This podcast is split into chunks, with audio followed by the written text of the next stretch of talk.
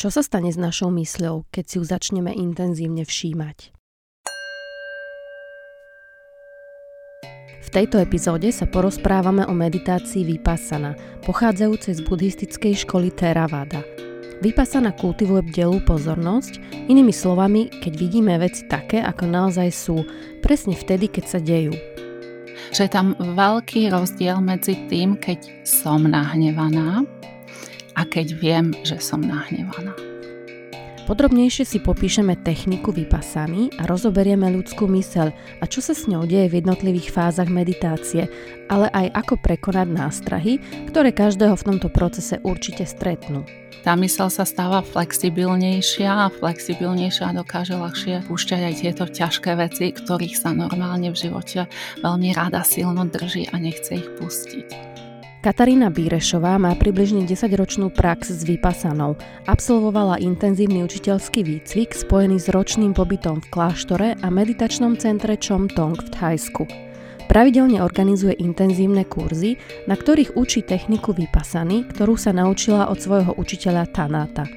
Za svoje aktivity v Thajsku a na Slovensku obdržala oficiálne ocenenie od provincie Chiang Mai. Katka pozdieľa, ako meditácia vypasaná, ale aj kultivácia všímavosti počas bežného dňa pomáha prekonávať ťažkosti, ale aj inak vnímať problémy a dennodennú realitu. Tá všímavosť je fakt ako úžasná výbava, ktorá mi pomáha prekonávať tie ťažkosti. Moje meno je Radka a v tomto podcaste vám chcem ukázať, že yoga má tisíc aj jednu podobu. Počúvajte prosím s chladnou hlavou. Ahoj Katka. Ahoj Radka. Ty sa venuješ meditácii vypásaná. Prečítala som si, že to už bude skoro 10 rokov, ale ešte predtým, než sa porozprávame o jej technike a priebehu a tak ďalej, ja by som chcela od teba počuť na úvod tvoj pohľad na ten taký častý predpoklad, že meditácia môže nastať vtedy, keď prestanem myslieť. Myslíš si, že sa to dá zbaviť sa myšlienok alebo je to skôr marná snaha, ktorá mi privodí, privodí bole hlavu. Aha, dobre, tak na začiatok, ako myslím, že veľmi správna otázka. Podľa toho, akej meditácii sa venujeme. Lebo cieľom niektorých meditácií môže byť sa úplne oprostiť od, od myšlienok a úplne si nejak tú hlavu ako keby vyčistiť. Cieľom vypasaný toto nie je.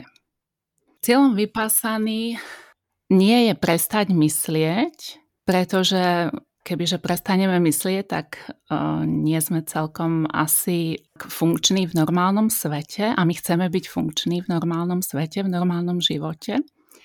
V niektorých meditáciách sa to dá, vo vypasane nám o toto vôbec nejde.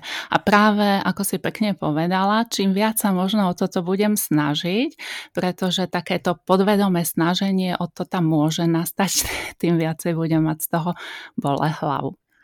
Tak si povedzme teda, že čo odlišuje vypasanú od iných typov meditácií? Asi je fajn, aby sme si to na úvod trošku ako rozdelili, trošku si ako ujasnili terminológiu a tak.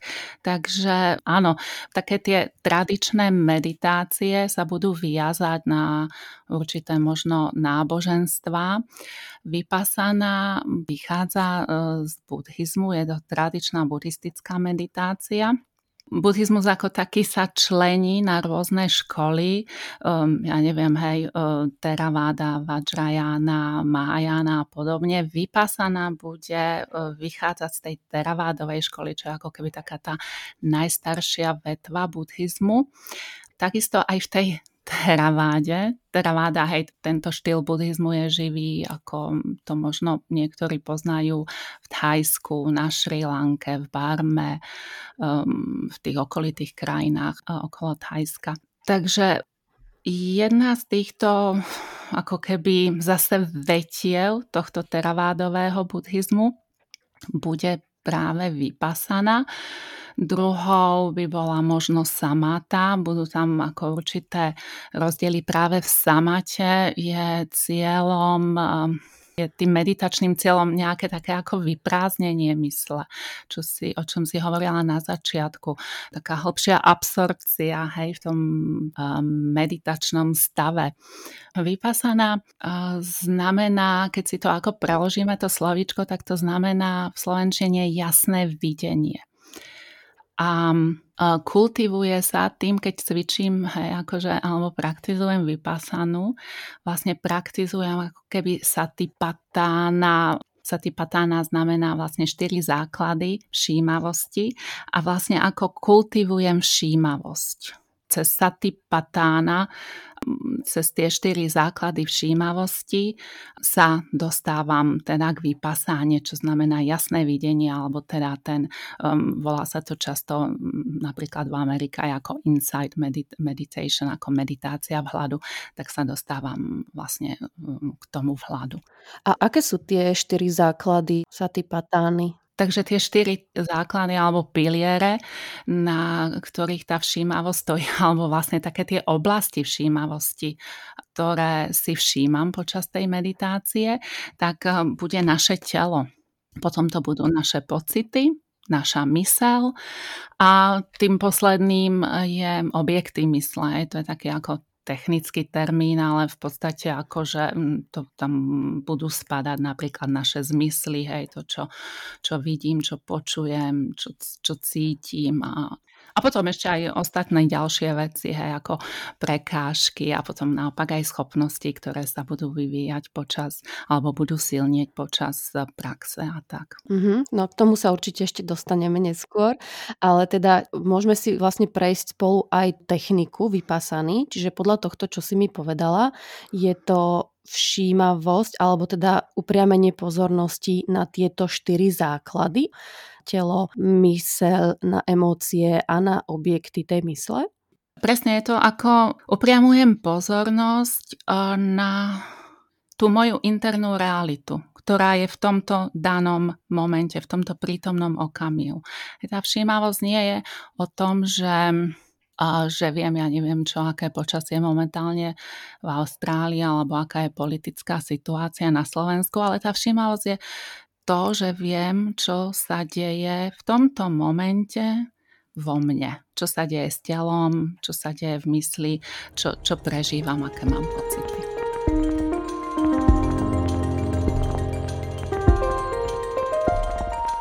A teda aká je tá základná inštrukcia, keď si sadnem do meditácie vypasana? Tá základná inštrukcia e, zase, zase to vezmem tak trošku zo široka. Pretože ja hovorím o tejto jednej technike, hej, ktorú praktizujem ja, ktorú takisto nejak ako učím, učím na kurzoch.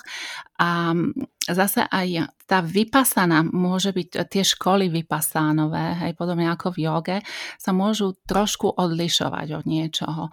Aby som mohla ďalej pokračovať v tom, tak to asi rozlíšim, aby tam aj nedochádzalo k nejakým nedorozumeniam, možno u ľudí, ktorí poznajú tie iné školy. Takže tie také základné smery v, v tej teravádovej vypasane alebo v tej vypasane modernej budú tzv.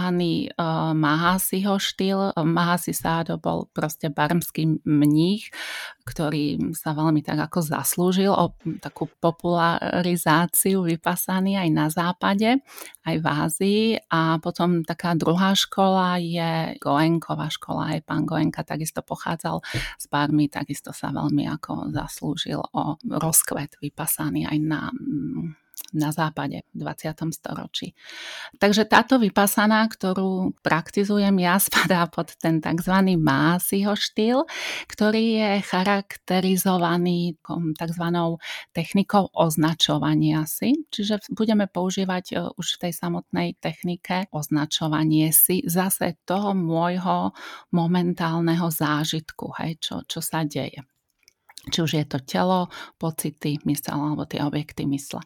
A bude sa tam kultivovať nie taká ako jednobodová koncentrácia alebo sústredenie, ako čo by sa napríklad kultivovala v tej samate, čo som už spomenula, ale um, takzvaná ako momentálna koncentrácia kanika samády. Takže budem vedieť, čo sa deje práve teraz. A práve teraz. A práve teraz. Hej.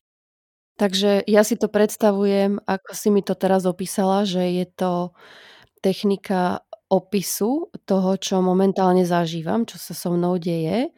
E, čiže ja si tak keby v duchu budem hovoriť, že myslím, myslím na to, ako sedím, nudím sa, mm-hmm. alebo že mm, bolí ma koleno, mm-hmm. alebo teraz som myslela na zajtrajší deň, ale vraciam sa naspäť do prítomného okamihu. Takéto nejaké opisy máš na mysli, áno? Mm-hmm, áno, veľ, veľmi, veľmi uh, správne si to pochopila, takto narýchlo. A takto nejak to bude vyzerať. Ten, tá technika je dosť detailná. Hej? Čiže ten vlastne každý meditujúci, ktorý príde, dostane veľmi detailné intro do meditácie a presne bude to vyzerať nejak takto. Budem si označovať čo, čokoľvek sa deje takým čo ako najjednoduchším spôsobom. Um, napríklad to sedenie, hej? Že, že sedím sa označí jednoducho ako sedenie. sedenie. Ešte sa to tak ako pod, podtrhne tým, že sa to môže zopakovať dva alebo tri razy sedenie, sedenie, sedenie. Teraz proste, ja neviem, vnímam nejaké ako tenzie niekde možno hej, v tele, v bruchu, tak si môžem označiť aj to ako um, pocit, pocit, pocit. A vždy vlastne tá tá inštrukcia tej techniky je vždy vlastne po tom označení toho, čo sa mi no, momentálne deje čo momentálne prežívam, tak sa vždy ako keby vraciam od toho naspäť a v tejto konkrétnej technike sa ako vraciam do tela, do, do dvíhania a klesania brúška pri, pri dýchaní. Hej, ako pri každom dýchaní alebo vdychu sa brúško nadvihne a potom pri každom výdychu klesne, tak sa vraciam do tohto takého mm, pohybu toho, toho brucha. Dvíhanie, klesanie. A zase tu možno zostanem chvíľku, kým zase tá mysel neodbehne niekde inde. Ona odbehne, hej, pretože e, samozrejme e, je to prírodzenosť tej ľudskej mysle, že, že bude odbiehať. A tým, že ja ju aj nechám, hej, aby si tak ako, nebudem ju držať, hej, nebudem, to, nebudem sa sústrediť na, na to dýchanie, na to dvíhanie, klesanie brucha, ale ja ju tak ako keby nechám, hej, aby si, aby si odbehla kam chce. Ja len pozorujem, kam odbehne, do čoho ide, hej, že aký pocit sa tam možno vynorí, alebo myšlienka, alebo telesný vnem a, a zase ju vrátim naspäť. To je ako keby tá, tá vypasaná sa skladá z dvoch fáz. Tá prvá fáza je vlastne všímavosť, že vidím, čo sa deje, že vidím, že teraz ja neviem, čo prežívam tú nudu, čo si spomenula. Ale potom rovnako vlastne dôležitá fáza je vedieť to pustiť vedieť pustiť tú nudu, ako ne, nejak sa tým nechať zomlieť, hej, ako v bežnom živote sa nám to často stáva, že také tie ťažké pocity alebo myšlienky nás vyslovene vedia zomli, zom, zomelú nás. A uh, vlastne toto sa učím cez meditáciu vládu, že sa tam veľmi posilňuje tá schopnosť to púšťať. Tá mysel sa stáva flexibilnejšia a flexibilnejšia dokáže ľahšie, ľahšie púšťať aj tieto ťažké veci, ktorých sa normálne v živote veľmi rada silno drží a nechce ich pustiť. Hej. Určite si možno aj počula takú tú analógiu na východe obľúbenú, myslím ako v Ázii, že mysel je ako taká skákajúca opička, Hej, že niečo sa jej páči, skočí potom, niečo sa jej nepáči, odskočí od toho. A my vlastne ako celý život nasledujeme túto skákajúcu opicu a vlastne ona má rada také ako extrémy, hej, že, že rada rieši samú seba.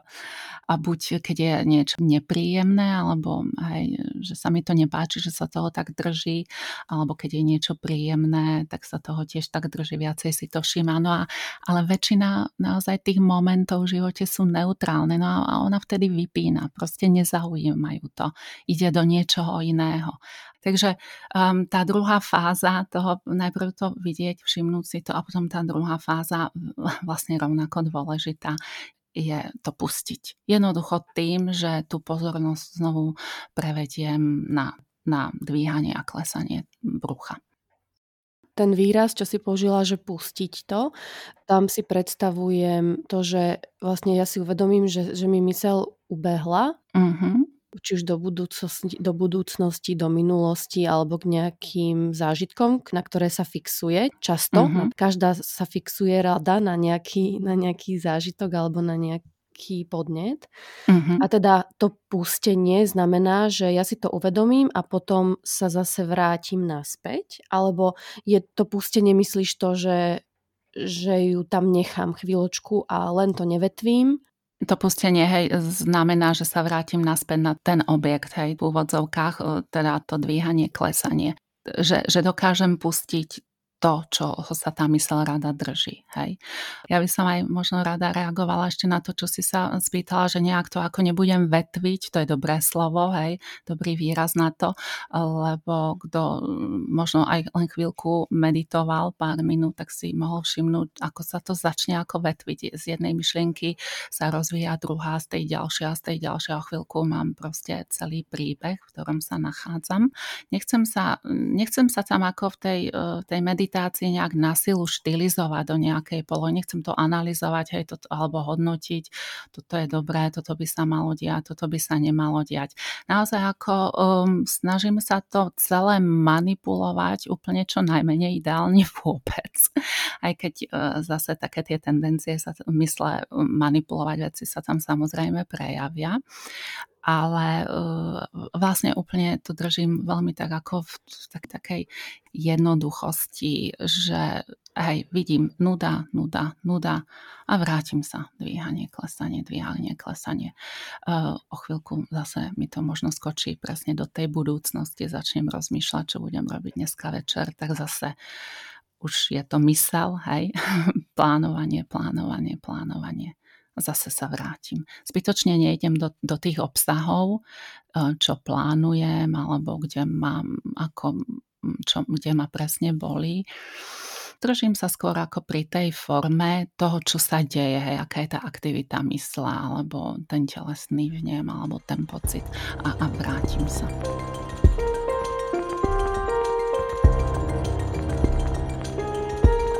Stále mám pocit, že tá meditácia je, je taký strašiak pre mnohých ľudí. Boja sa s tým začať, lebo si myslia, že teda budem sa tam nudiť, alebo niekto povie, že ja nemám čas. Že čo sú také podľa teba najčastejšie, najbežnejšie prekážky v tom, aby ľudia meditovali, respektíve keď už začnú, s čím sa tam tak stretávajú? čo ich odradí si znova sadnúť do meditácie a znova a znova. To je mm, fakt ako taká veľmi ťažká vec sedieť len sami so sebou bez nejakej substancie, bez telefónu, bez druhého človeka a proste nejak to sledovať, čo sa v nás deje, tak uh, niekedy je to dosť náročné.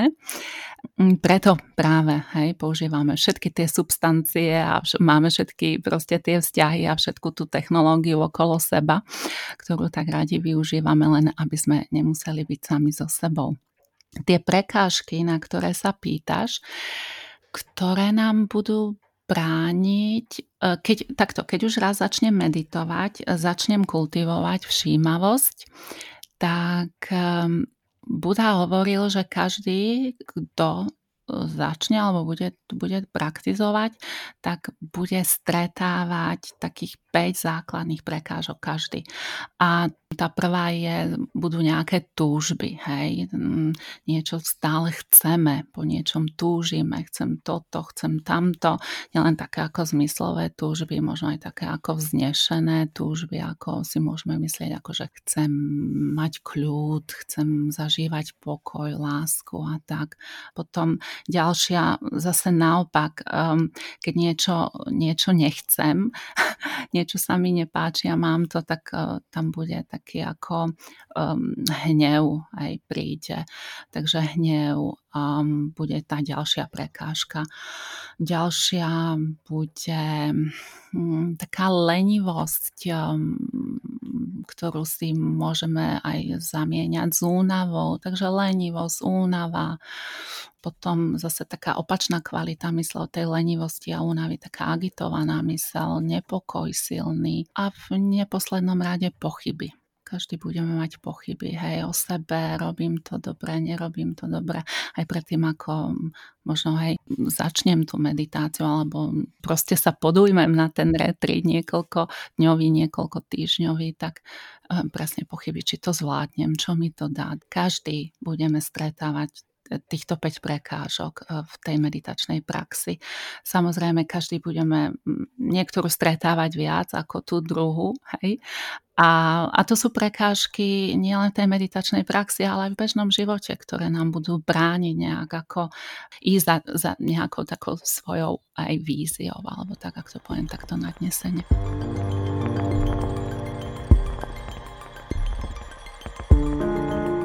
Ako vypasana ovplyvňuje naše vnímanie alebo také zaužívané vzorce správania alebo ovplyvňuje tiež naše vnímanie problémov alebo prekážok? Mm, to vnímanie je taký veľmi zložitý proces, ktorý bude zase fungovať na základe nejakých dopredu určených vzorcov, ktoré sme si nejak vybudovali. Budú tam rôzne asociácie, keď niečo vnímam, bude, bude niečo v popredí, hej, niečo v pozadí, bude tam rozpoznanie niečoho známeho, čo už poznám. Toto všetko, týmto všetkým je, je vnímanie ovplyvnené a deje sa to veľmi, veľmi rýchlo, hej, takto, takto, že a, a, a automaticky hlavne, že nejak ako nemám v tom ani prehľad, hej, keď sa to deje, len proste niečo vnímam a veľmi automatické, veľmi rýchle. A úplne najviac to, to vnímanie bude podmienené um, určitým hodnotením. Hej, ako nejak ako vyhodnocujem tú situáciu, ktorú momentálne vnímam. Takže týmto, týmto všetkým to, to vnímanie bude ovplyvnené. Dajme tomu, niekoho vidím automaticky, že mi tam proste e, skočí možno nejaká spomienka, ako man urazil, naštval. To je jedno, že um, bude to hneď zafarbené určitým pocitom, buď príjemným, alebo nepríjemným, alebo, alebo teda neutrálnym. Hej?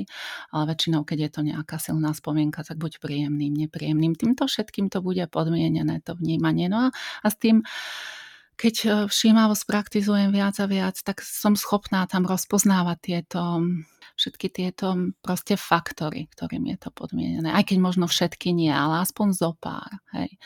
Vlastne čo nejak ako získavam s tou, s tou praxou je nejaké také ako taký väčší vnútorný priestor, v tom, v tom priestore je vlastne ako naša sloboda, že nemusím hneď reagovať tak, ako som navyknutá.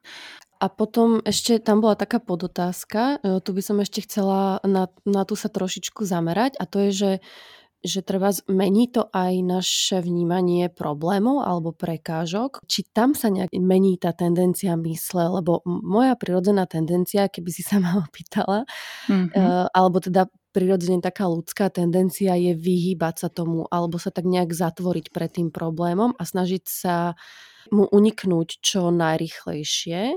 A čo ja teda vnímam, že sa, že sa nejak tak učím alebo sa snažím učiť, je snažiť sa vydržať v tom, snažiť sa zotrvať chvíľočku v tom nepohodlí a nechať to vlastne keby samé prejsť. Ako sa mení vlastne aj tá percepcia problémov a ťažkostí, ktoré máme? Určite sa mení, ako som povedala, že to, to vnímanie je veľmi podmienené e, hodnotením, ako, ako to vyhodnotím tú, ktorú danú situáciu. Keď som si vedomá toho hodnotenia, alebo len čisto také, keď, keď zostávam ako naozaj v takých tých, tých základoch, hej, že toto je príjemné, čo si aj ty povedala, toto je nepríjemné, alebo toto je neutrálne, hej, ale väčšinou vnímame buď to príjemné, alebo neutrálne, keď niečo je, tak Presne, zase tá tendencia, presne ako si to krásne opísala už ty Radka, že e, tá tendencia by bola naozaj veľmi rýchlo z toho nepríjemného odísť, vyhnúť sa tomu, nevidieť to, obísť to, proste nechcem to.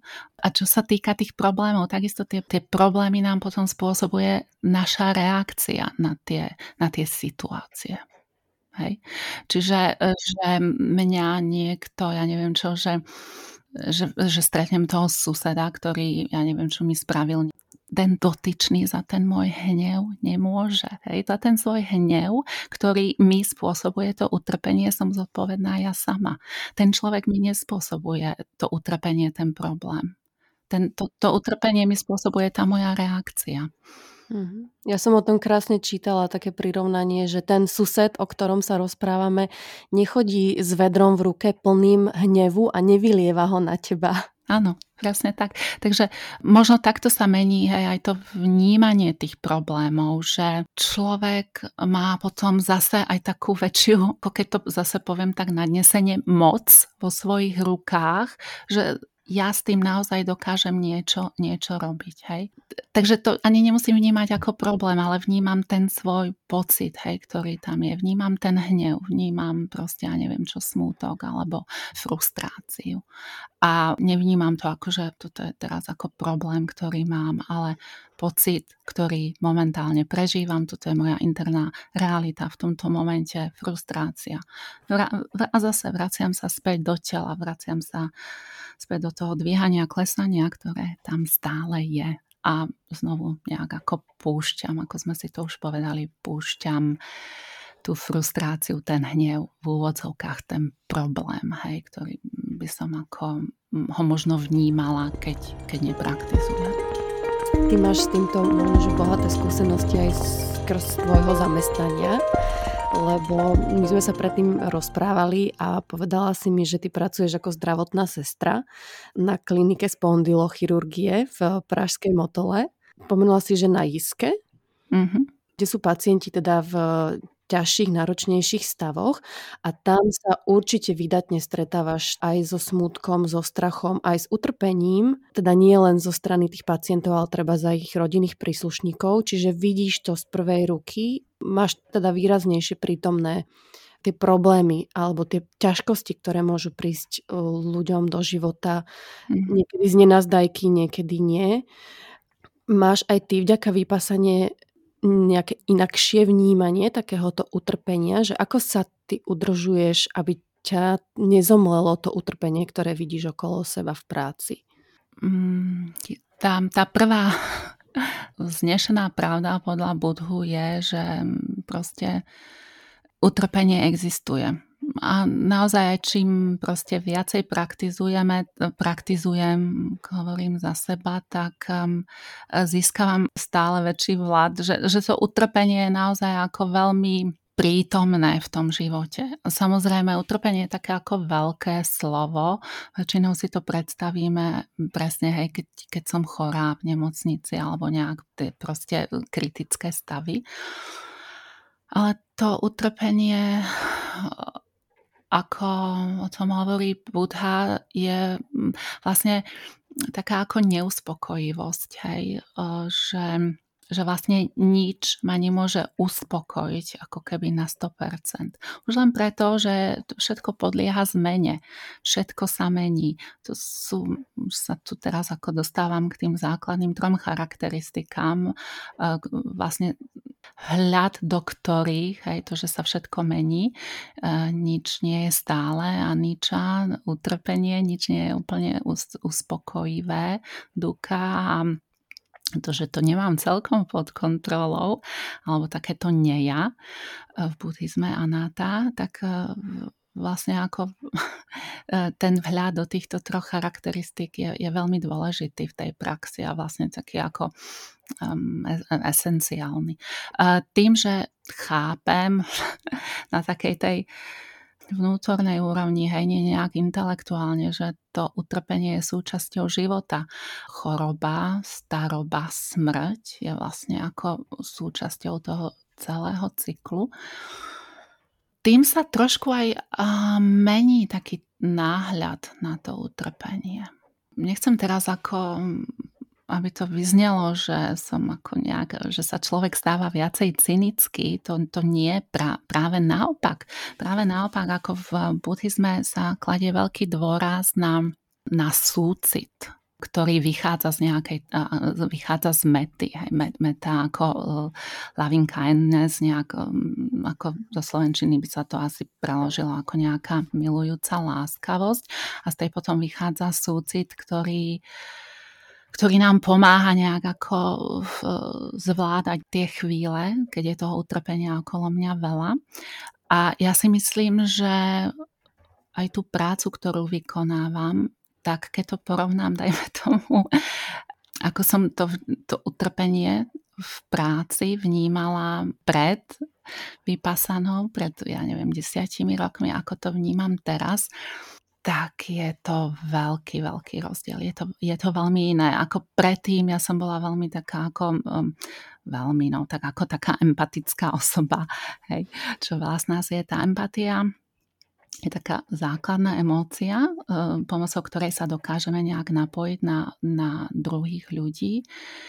A, ale tam to ako keby končí tá empatia mi príde taká ako, aspoň ja som to takto súkromne prežívala, že je taká ako jalová, že dobre, akože vnímam, že ten človek trpí, ale vlastne akože, e, a keď je ešte v takom stave, že sa mu ne, nedá nejak pomôcť, tak ma to ako ešte mňa veľmi trápilo a nejak ako oberalo o energiu.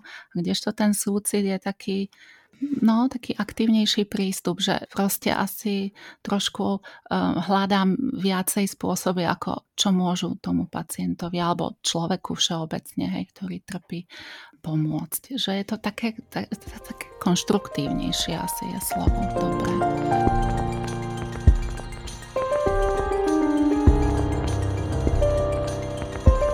A poďme si teraz prejsť trošku aj na tú tvoju vlastne cestu, ako si prišla k vypasane, respektíve akým tréningom si prešla, lebo viem teda, že si strávila dlhší čas v, v jednom kláštore v Thajsku a tam si mala svojho učiteľa vypasaný. Tak skús mi povedať o, o tomto, o tejto tvojej ceste tá cesta aj ako začala nejak vlastne tým, tým prvým uh, retreatom alebo teda zásadom, ako sa nejak niekedy na Slovensku pomenúváva. Takže tým, tým prvým retreatom ja som bola asi v nejakom období, keď človek tak ako hľadá veľa, nejak akože cíti vnútorne, že to nie je celkom ono, že je tam potrebná nejaká zmena alebo transformácia toho, toho vnútorného nastavenia, tak ako skúša všetko možné. Ešte som bola k tomu po rozvode, bolo to dosť nepríjemné, náročné, celý vlastne taký ten domček z karát mi sa mi rozpadol a ja sa ako v tom nejakom snažení sa to znovu nejak ako pospájať dokopy, tak som kúšala všetky možné techniky a ja neviem čo od jogy a proste prešla som ašrámy od e, Rishikeshu, Vrindavanu po, ja neviem, Tiruvannamalai a rôzne iné techniky. A potom taký zásadný, naozaj ako zásadný zlom prišiel po tom prvom retrite vypasanovom, ktorý som teda absolvovala niekde v Nemecku. A ak to môžem tak povedať, tak vlastne ako to, čo bolo pred desiatimi rokmi a môžem tak ako nejak ako pozerať sa na svoj život pred vypasanou a po vypasane, e, že sa naozaj ako všetko zmenilo vtedy dosť tak ako rázne. Tým myslím ako konkrétne ako úzkosti, ktorými som predtým trpela, tak tie zrazu ako z 80% vymizli. Už po prvom vytrite, hej? A ten bol týždňový? To bol dvaj, dvojtýždňový, zase v tejto tradícii sa to nazýva ako taký ten základný kurz, to trvá dva týždne a uh, hej, už taká ako veľmi veľká zmena uh, prišla po tom prvom. A, a potom sa tam tak ako odporúča každých pár mesiacov proste ísť znovu hej, na retri nejak to tak ako udržiavať a tak. Je to vlastne ako chodiť, chodiť do posilovne, tá všímavosť uh, sa prirovnáva ako keby svalu, hej, že je to vlastne taký sval, ktorý, ktorý treba trénovať, udržovať v nejakej kondícii, pretože keď ho necháme tak ako hociaký iný sval, tak tak ako ochabne a znovu, hej, je tak trošku nepoužiteľný, takže tie pravidelné cvičenia raz za čas, raz za pár mesiacov znovu na intenzívny retreat zase to nejak nakopnúť to je veľmi dôležité. No a, a zo začiatku som nejak ako chodila, pretože som videla, že, že mi to vlastne veľmi pomáha. Po každom tom retríte to bolo o trošku lepšie.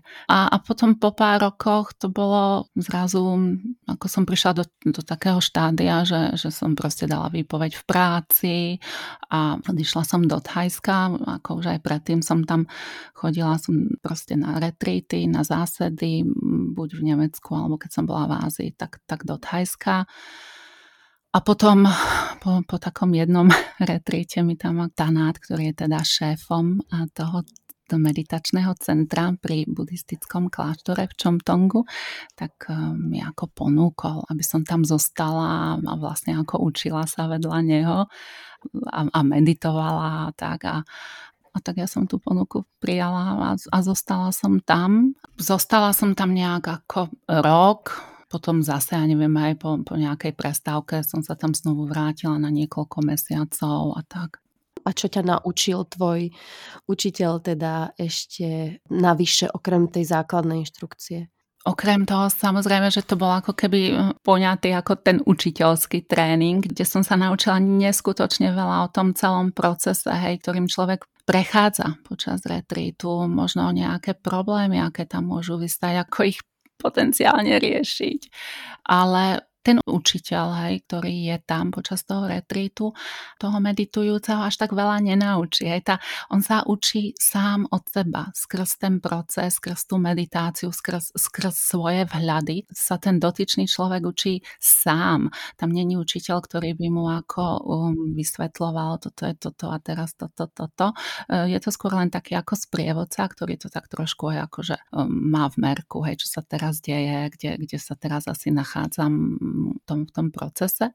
Čo mi dal Tanát, Tanát sa volá Tanát eh, Chindaporn, tak eh, mi dal asi to, že keď tam vedľa neho fungujem proste každý deň niekoľko mesiacov a vidím ho v tých každodenných jeho úlohách, ktorých tam má hrozne veľa. To nie je ako proste ako meditačné centrum, že je tam ticho a úplne akože pohoda, kľud. Je to dosť také ako busy miesto, hej, veľa sa tam stavia, on rieši úplne také ako praktické veci ohľadne stavie, ohľadne, ja neviem čo, robotníkov, niekto spadne, zlomí si nohu, potrebuje odviezť do nemocnice, akože naozaj uh, kopec vecí a samozrejme popri tom tam má študentov na, na retríte. A vlastne vidieť ho v každej tej situácii ako naozaj venuje pozornosť tomu, čo práve robí na 100% s tým človekom, s ktorým sa práve rozpráva s, s takou ako úplne neuveriteľnou láskavosťou a bez akéhokoľvek hodnotenia, um, akéhokoľvek hnevu, um, naozaj len taká, taká uh, vyrovnanosť a láskavosť, tak, uh, tak to sú, tak to je fakt ako úžasné vidieť e, niekoho takéhoto alebo pozorovať niekoho takéhoto. Proste fakt, že deň za dňom, mesiac za mesiacom. Tak skôr ako, ako ma niečo naučil, tak je to skôr ako taký, taký žijúci vzor pre mňa, že je to vlastne možné to dosiahnuť.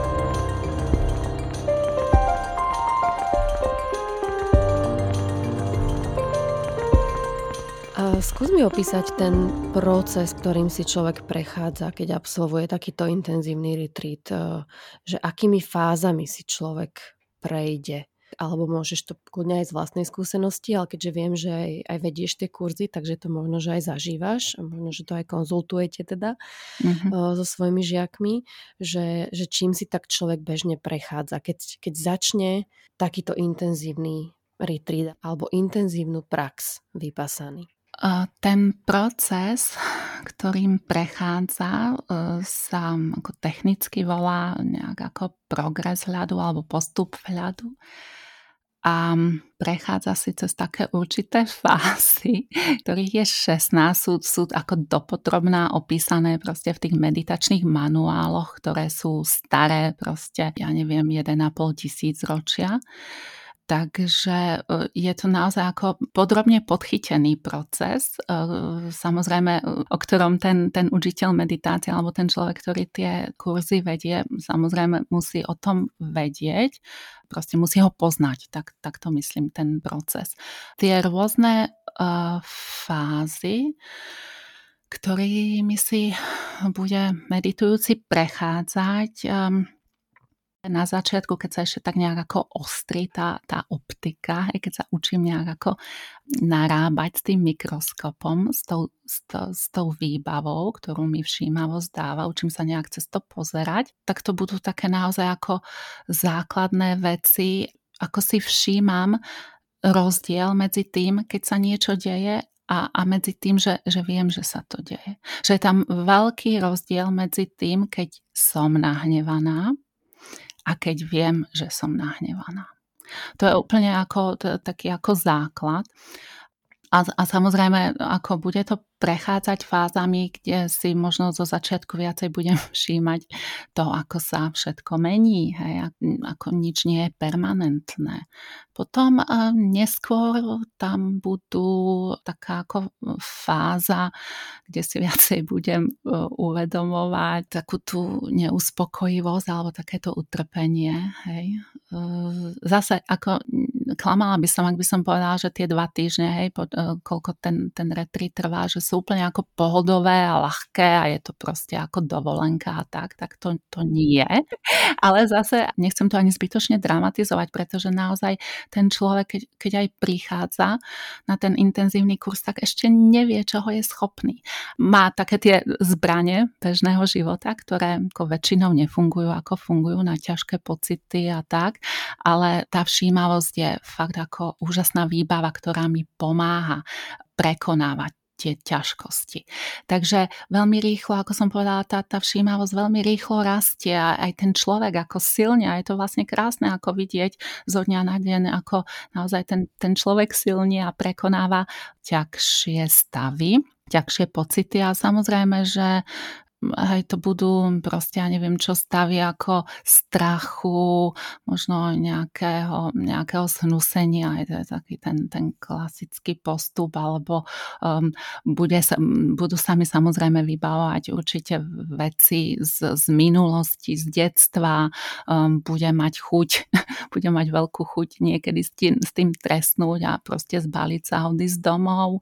Um, všetko, všetko to, čo vlastne ako keby poznám z toho bežného života. Takisto v tej, v tej meditácii sa nič ako nestane také ako náhodné. Všetko sa mi tam vlastne ukáže len to, čo, čo vo mne nejakým spôsobom je.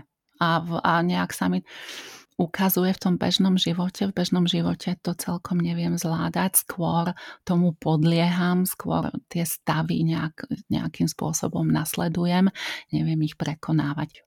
A ja som sa ťa predtým pýtala na to, ako vypasaná mení vnímanie, treba mení naše správanie a tak ďalej. A, a teraz ešte na to nadvezuje aj otázka, ako sa mení treba vnímanie takých obyčajnejších vecí, ako napríklad, že vnímanie jedla alebo hudby, také ako to, čo máme všetci okolo nás v živote, že či aj také tie všednejšie veci sú zrazu iné po teda pravidelnej alebo po nejakej intenzívnej praxi.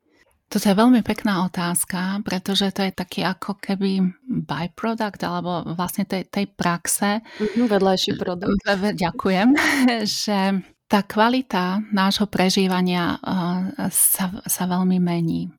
Um, ako si povedala, aj také tie všednejšie veci, alebo tak, taký ten stereotyp, taká rutina životná, keď, keď som všímavá, tak uh, tak to tam ako keby e, neexistuje, hej? lebo vidím, že každý ten okamih je iný. Teraz tento okamih je iný ako ten, čo bol pred dvomi sekundami. Tento je iný. Uh, takže ja som mala aj často predtým uh, taký pocit, to som nebola ako nejak stará, aj predtým, ako som začala meditovať, ja neviem, v mojich 30 rokoch, že ako mi ten život tak nejak preteká pomedzi prsty. Hej, že zrazu proste ani som sa nestihla nejak zorientovať, prešiel týždeň, prešiel mesiac, prešiel rok, že to tak ako, že to tak rýchlo šlo. A úplne som mala tak ako hrozu, aj som videla takých tých starších ľudí okolo seba, aj ako nejak v 70 rokoch majú také pozastavenie, že teda kde sa podiel ten život, kde sa podiel tých posledných 40 rokov. Uh, toto, toto sa deje, keď, keď tam naozaj ako nie sme hej, v tom živote. Väčšina, ako som hovorila, ten mozog si tak ako primárne buď všíma tie, tie nepríjemné zážitky, tie negatívne, alebo potom tie príjemne a tie, tie neutrálne, ktorých je vlastne ako väčšina, ignoruje.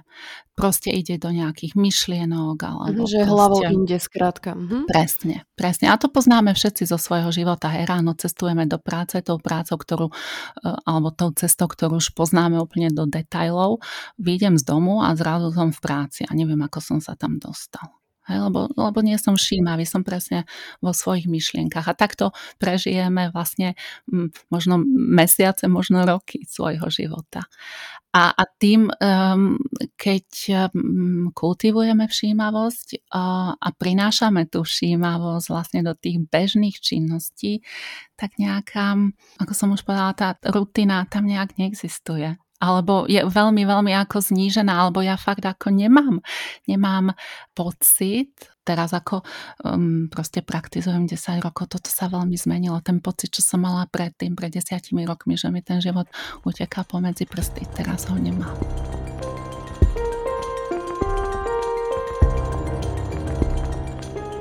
My sme sa teda bavili o tom uvedomení, že všetko je nestále a tá, tá charakteristika všetkých vecí okolo nás je, je teda tá nestálosť a tá premenlivosť.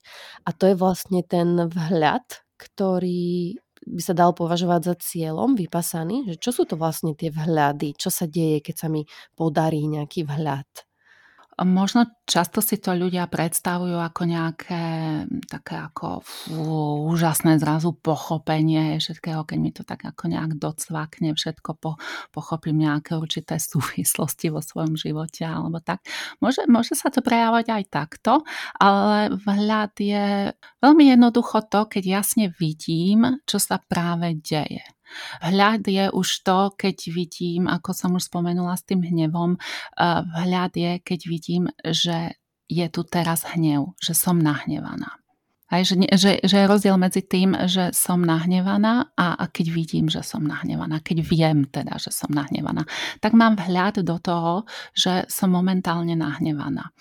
To úplne môžu byť takéto ako jednoduché záležitosti, keď vidím, že som nahnevaná, keď vidím proste, že mám pochyby, alebo keď vidím, že som frustrovaná, alebo keď vidím, že, že som šťastná, hej, že, že prežívam nejakú radosť. Ten vlád ako naozaj nemusí byť nič ako nejaké objavné, hej, alebo nejaké ako prevratné pochopenie niečoho, ale úplne také, také tie základné veci. Keď vidím veci naozaj tak, aké sú, že neprifarbené svojimi emóciami. No, neprifarbené niečím iným, ak sú prifarbené, tak vidím to prifarbenie, hej, čím je to, čím je to prifarbené. Samozrejme, že potom sa tak ako veľmi zdôrazňujú tie tri charakteristiky Aniča, nestálosť, premenlivosť. Tá druhá duka, utrpenie, to, že nič nemôže byť mm, proste uspokojivé na 100%. Vo všetkom bude taký ako element neuspokojivosti alebo um, utrpenia, trošku trápenia. A, a tá posledná anáta, alebo nie ja, to, že nemám vlastne veci um, pod kontrolou tak, ako by som chcela. 100% ich nemôžem mať nikdy pod kontrolou. Ale rada by som, rada by som, ale, ale nemám. A, a vlastne tým, ako praktizujem, tak získavam viac a viac ako aj vľadu do týchto, do týchto troch charakteristik.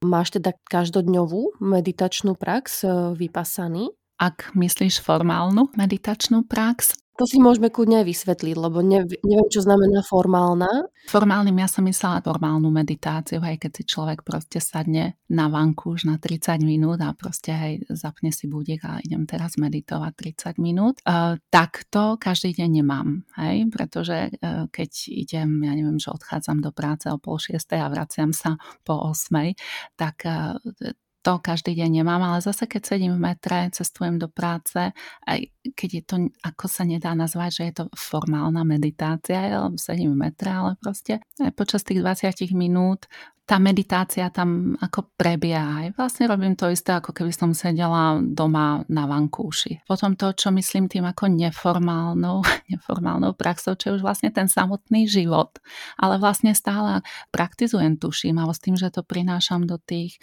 um, normálnych situácií, normálneho života tak to samozrejme o co nám ide. Hej. Nejde, nejde nám o to, aby sme si odsedeli tých 30 minút na tej podložke alebo proste tie dva týždne na retríte ale potom to nevieme aplikovať do života.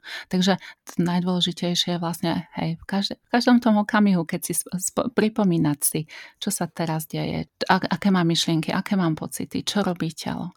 Takže vlastne ako v priebehu toho dňa, um, či viacej tú všímavosť posilňujem tou formálnou meditáciou, aj, aj vlastne na tých intenzívnych kurzoch. Potom počas dňa je to ľahšie ju takto proste ako zapája do tých, do tých bežných um, vecí vlastne každý ten moment, ako môžem byť všímavá, môžem z toho vlastne spraviť um, aj keď nie meditáciu, ale môžem kultivovať všímavosť.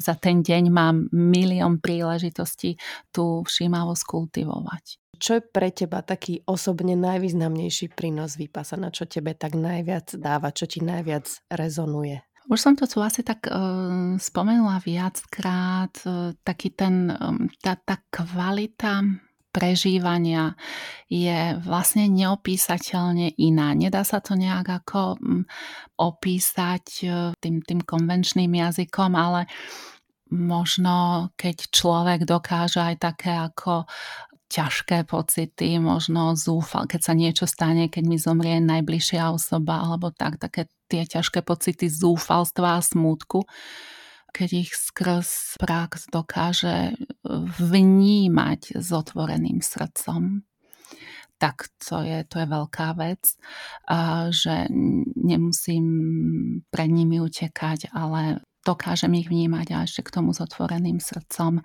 Keď sa mi stále zás a znova pripomína, že, že nemám tie veci pod kontrolou, čo by som ako tak hrozne rada mala. A, a keď sa mi v tej praxi pripomína, že ich proste pod kontrolou nemám.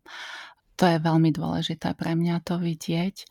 Potom to, čo som, čo som už spomenula, aj také to iné prežívanie tých všed, všedností, tej rutiny, stereotypu, ktoré, nezažívam teraz, alebo ten pocit, že mi život preteká pomedzi prsty. Samozrejme potom aj ten väčší súcit so sebou samou v prvom rade a, a s ostatnými. Tá milujúca láskavosť, tá taká otvorenosť, úprimnosť a, a celkovo taká ako väčšia ľahkosť v živote.